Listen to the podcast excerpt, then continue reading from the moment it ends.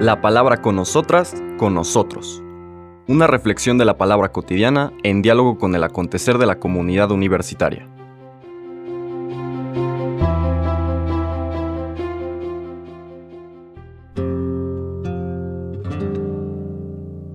Hola, buenos días.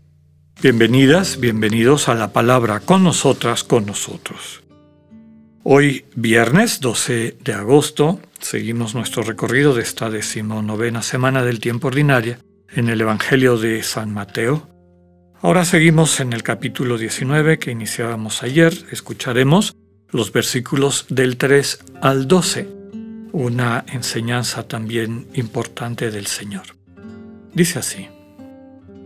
En aquel tiempo se acercaron a Jesús unos fariseos y para ponerle una trampa le preguntaron, ¿le está permitido al hombre divorciarse de su esposa por cualquier motivo? Jesús le respondió, ¿no han leído que el Creador desde el principio los hizo hombre y mujer y dijo, por eso el hombre dejará a su padre y a su madre para unirse a su mujer y serán los dos una sola carne? De modo que ya no son dos, sino una sola carne. Así pues, lo que Dios ha unido, que no lo separe el hombre. Pero ellos replicaron, entonces, ¿por qué ordenó Moisés que el esposo le diera a la mujer un acta de separación cuando se divorcia de ella? Jesús les contestó, por la dureza de su corazón, Moisés les permitió divorciarse de sus esposas, pero al principio no fue así. Y yo les declaro que quien quiera que se divorcie de su esposa, salvo el caso de que vivan en unión ilegítima y se case con otra, comete adulterio, y el que se case con la divorciada también comete adulterio. Entonces le dijeron sus discípulos, si esa es la situación del hombre con respecto a su mujer, no conviene casarse.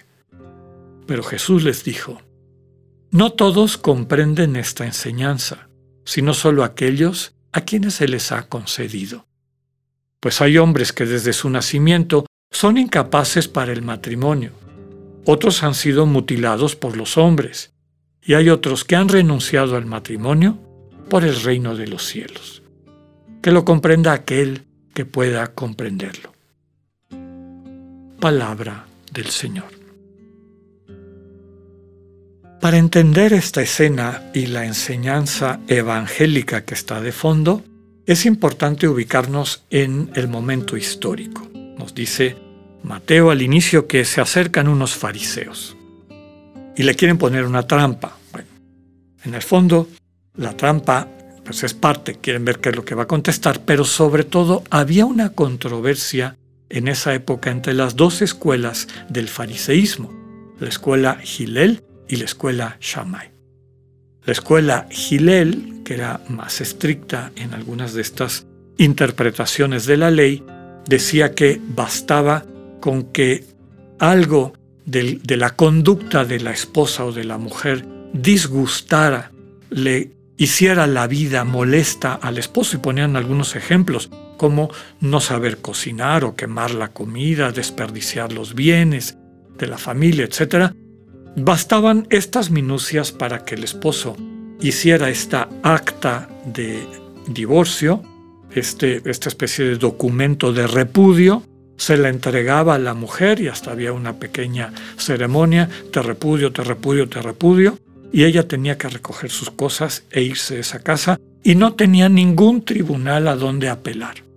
En el mundo judío, en esta sociedad patriarcal de la época, esa persona quedaba totalmente desamparada. No tenía personalidad jurídica, si la despachaban junto con sus hijos, esos niños quedaban desamparados, o sea, era una situación realmente terrible, deshumanizante. Bueno, había esta escuela que tenía esa interpretación, digámosle así, más fundamentalista y dura. Había otra escuela, la escuela Shammai, que decía, no, este, reconocía que había la posibilidad de, de este divorcio, de este repudio, pero solamente en una cosa realmente de monta. Con todo, ambas escuelas estaban dentro de esta perspectiva patriarcal, O sea, el derecho es del hombre, es prácticamente dueño. Si ustedes ven cómo están los diez mandamientos en el libro del Éxodo, el último mandamiento, que después se separó en dos en nuestra tradición católica, cuando se quitó el mandamiento de no realizar este, imágenes de animales, etcétera, para adorar a Dios, se, se quita ese tercer mandamiento, se recorren todos los mandamientos y nos quedamos con nueve y por eso separaron el décimo mandamiento judío en dos.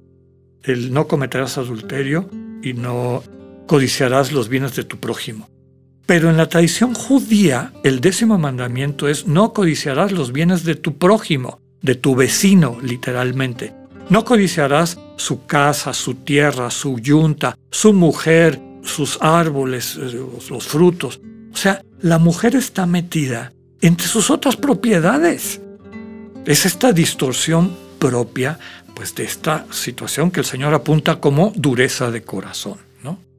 Entonces, él se sale de ese pleito entre escuelas farisaicas y dice, aquí hay algo más radical.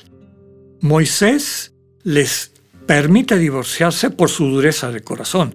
Y de alguna manera, aunque Moisés es el, el ídolo del pueblo judío y con razón, porque era un hombre misericordioso, amable, etc. Pero ya sabemos por el mismo texto del Éxodo que tuvo también sus fallas y por eso el Señor no le permite entrar a la tierra prometida, muere fuera de la tierra prometida. Entonces, ¿qué le está diciendo el Señor Jesús? Bueno, Moisés también tenía ego. Y Moisés puso algunas leyes que van en contradicción de la ley de Dios. Y por eso retrotrae la pregunta o la respuesta a la pregunta a la ley original que es la que Dios comunica en el Génesis, ¿no? Que Dios crea al ser humano su imagen y semejanza, hombre y mujer los crea y les invita a construir una vida de amor en complementariedad sustentada precisamente por este amor que Dios nos enseña, nos modela y nos capacita. Aquí lo fundamental es el cultivo de ese amor, porque si nos quedamos en el ego, si se consolidan relaciones de pareja sustentadas por el ego, pues básicamente podríamos apelar a que es una unión ilegítima, porque no está sustentada sobre esta experiencia de realmente unirse como pareja, unirse desde el amor de agape, y constituirse en una nueva realidad compartida. Esta nueva realidad compartida, desde luego que es imposible de destruir, siempre y cuando Dios siga en el centro. Es mandato de Dios, es mandato, recordemos que tiene mucho que ver con el discernimiento, es invitación de Dios para la cual el mismo Dios nos sostiene. Hemos dicho muchas veces que lo fundamental cada mañana en nuestra oración con el Señor cuando preparamos nuestro discernimiento del día, la pregunta, ¿cómo quieres Señor que ame hoy? Si hay un lugar donde es particularmente importante esto, es en la vida de pareja. ¿Cómo Señor quieres que amemos hoy? Y no solamente que cada uno, cada una haga esta pregunta, sino que se hagan la pregunta juntas, juntos. Es decir, en comunión, como matrimonio, como pareja. ¿Cómo nos pide Dios que amemos hoy? ¿Cómo nos pide Dios que nos amemos hoy? Porque para poder vivir esta invitación que el Señor nos hace, a trascender el ego y la separación y la individualidad y sobre todo esta visión fragmentada y destructiva y además esclavizante del ego, tenemos que recibir su gracia, su amor, ser conducidos, ser invitados, ser capacitados por Dios para poder construir el proyecto de amor al que nos invita. Finalmente, esto que le dice, si ustedes no se convierten, si ustedes no abren su corazón para que Dios les enseñe a amar día a día y de manera especial en estas relaciones de pareja, donde además se forma la familia, donde crecen los nuevos hijos, donde se les capacita para que puedan vivir desde el amor de Dios, pues van a vivir de adulterio en adulterio. Es decir, están viviendo relaciones que no responden no solamente al querer de Dios, sino también a la potencialidad de ustedes de un amor que transforme radicalmente sus vidas. Pidámosle al Señor esa gracia para que la podamos vivir de corazón. Que así sea, que tengan un buen día. Dios con ustedes.